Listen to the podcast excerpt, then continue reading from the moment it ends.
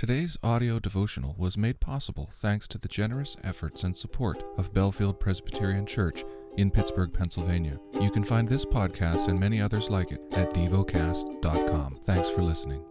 Heidelberg Catechism, Question 101. But may we swear an oath in God's name if we do it reverently? Yes, when the government demands it, or when necessity requires it, in order to maintain and promote truth and trustworthiness for God's glory and our neighbor's good. Such oaths are grounded in God's Word, and were rightly used by the people of God in the Old and New Testaments. Question 102. May we also swear by saints or other creatures? No. A legitimate oath means calling upon God as the only one who knows my heart to witness to my truthfulness and to punish me if I swear falsely. No creature is worthy of such honor. The lesson is from the book of Isaiah. Chapter 19 An oracle concerning Egypt. Behold, the Lord is riding on a swift cloud, and comes to Egypt, and the idols of Egypt will tremble at his presence, and the heart of the Egyptians will melt within them. And I will stir up Egyptians against Egyptians, and they will fight, each against another, and each against his neighbor, city against city, kingdom against kingdom, and the spirit of the Egyptians within them will be emptied out, and I will confound their counsel, and they will inquire of the idols and the sorcerers, and the mediums and the necromancers, and I will give over the Egyptians into the hand of a hard master, and a fierce king will rule over them, declares the Lord God of hosts. And the waters of the sea will be dried up, and the river will be dry and parched, its canals will become foul, and the branches of Egypt's Nile will diminish and dry up, reeds and rushes will rot away. There will be bare places by the Nile, on the brink of the Nile, and all that is sown by the Nile will be parched, will be driven away, and will be no more. The fishermen will mourn and lament all who cast a hook in the Nile, and they will languish who spreads nets in the water. The workers in combed flax will be in despair, and the weavers of white cotton, those who are the pillars of the land, will be crushed, and all who work for pay will be grieved. The princes of Zoan are utterly foolish. The wisest counselors of Pharaoh give stupid counsel.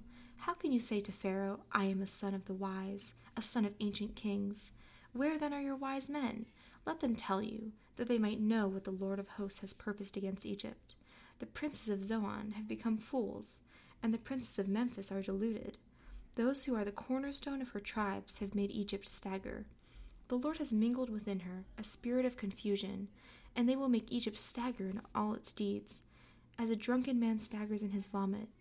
And there will be nothing for Egypt that head or tail, palm branch or reed may do.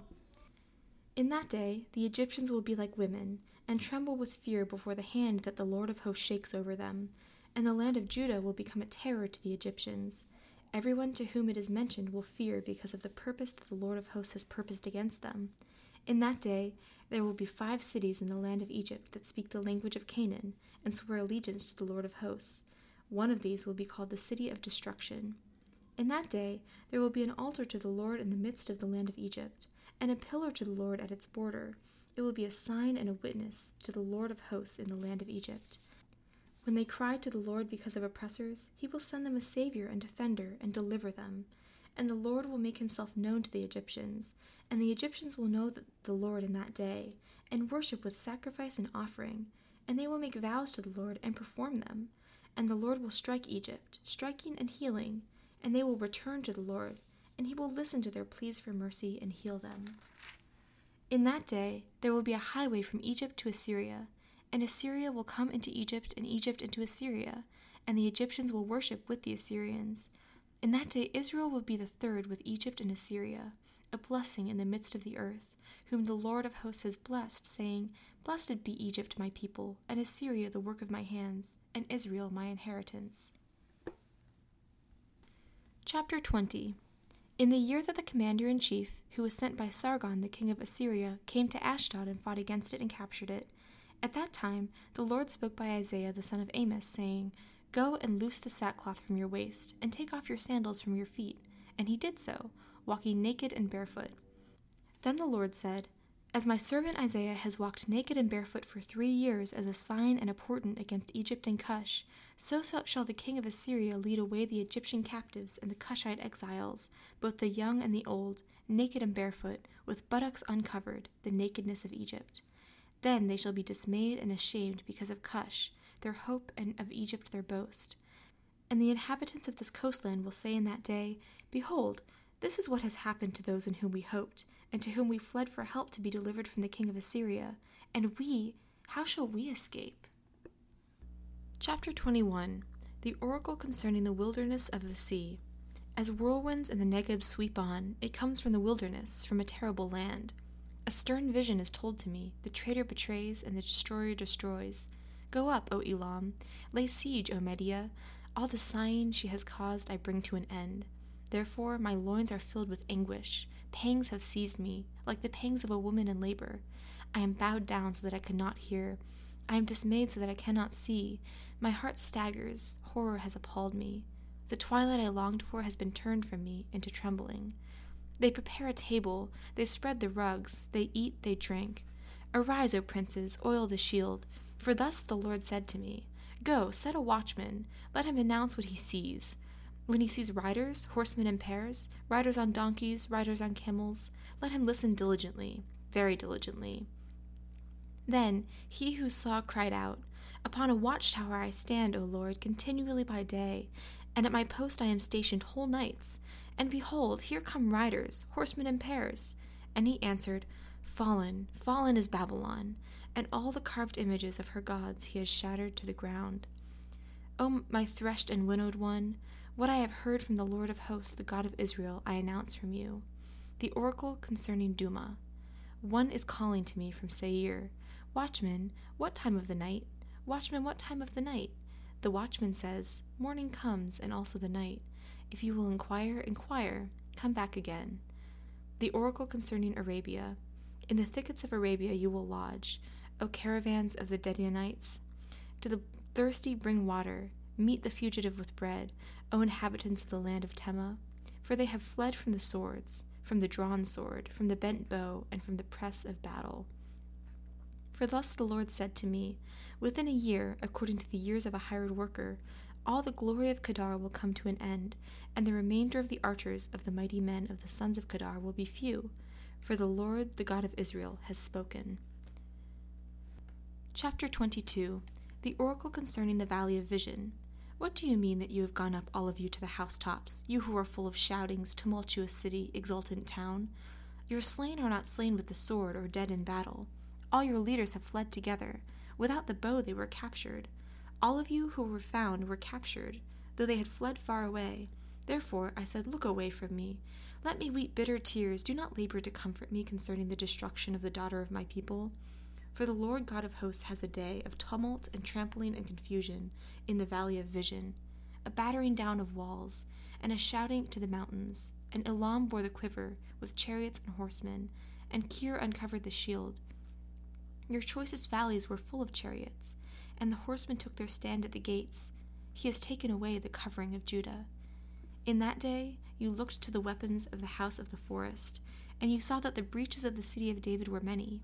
You collected the waters of the lower pool, and you counted the houses of Jerusalem, and you broke down the houses to fortify the wall.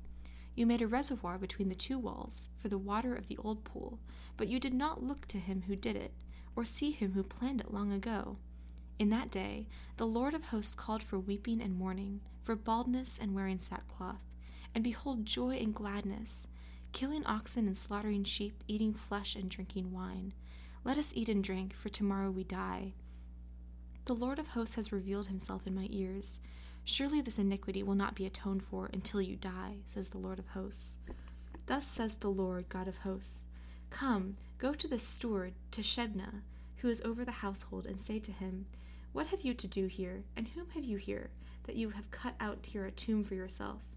You who cut out a tomb in the height, and carve a dwelling for yourself in the rock. Behold, the Lord will hurl you away violently, O you strong man. He will seize firm hold on you, and whirl you around and around, and throw you like a ball into the wide land. There you shall die, and there shall be your glorious chariots, your shame of your master's house. I will thrust you from your office, and you will be pulled down from your station. In that day I will call my servant Eliakim, the son of Hilkiah, and I will clothe him with your robe, and I will bind your sash on him, and will commit your authority to his hand.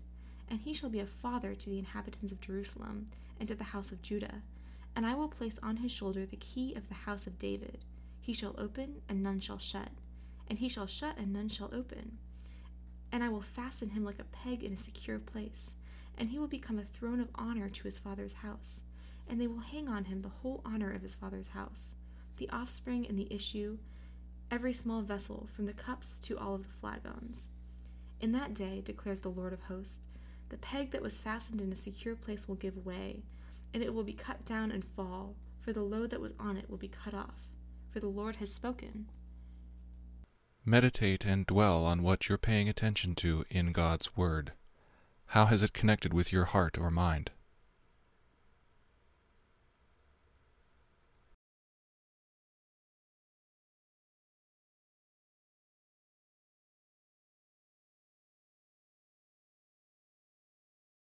Pray to God freely about what has moved you today. Turn your thoughts to Him and enjoy His presence. We offer the following as prayer topic suggestions. For those who teach children, for a deeper understanding of the gospel. Thank you for listening to DevoCast.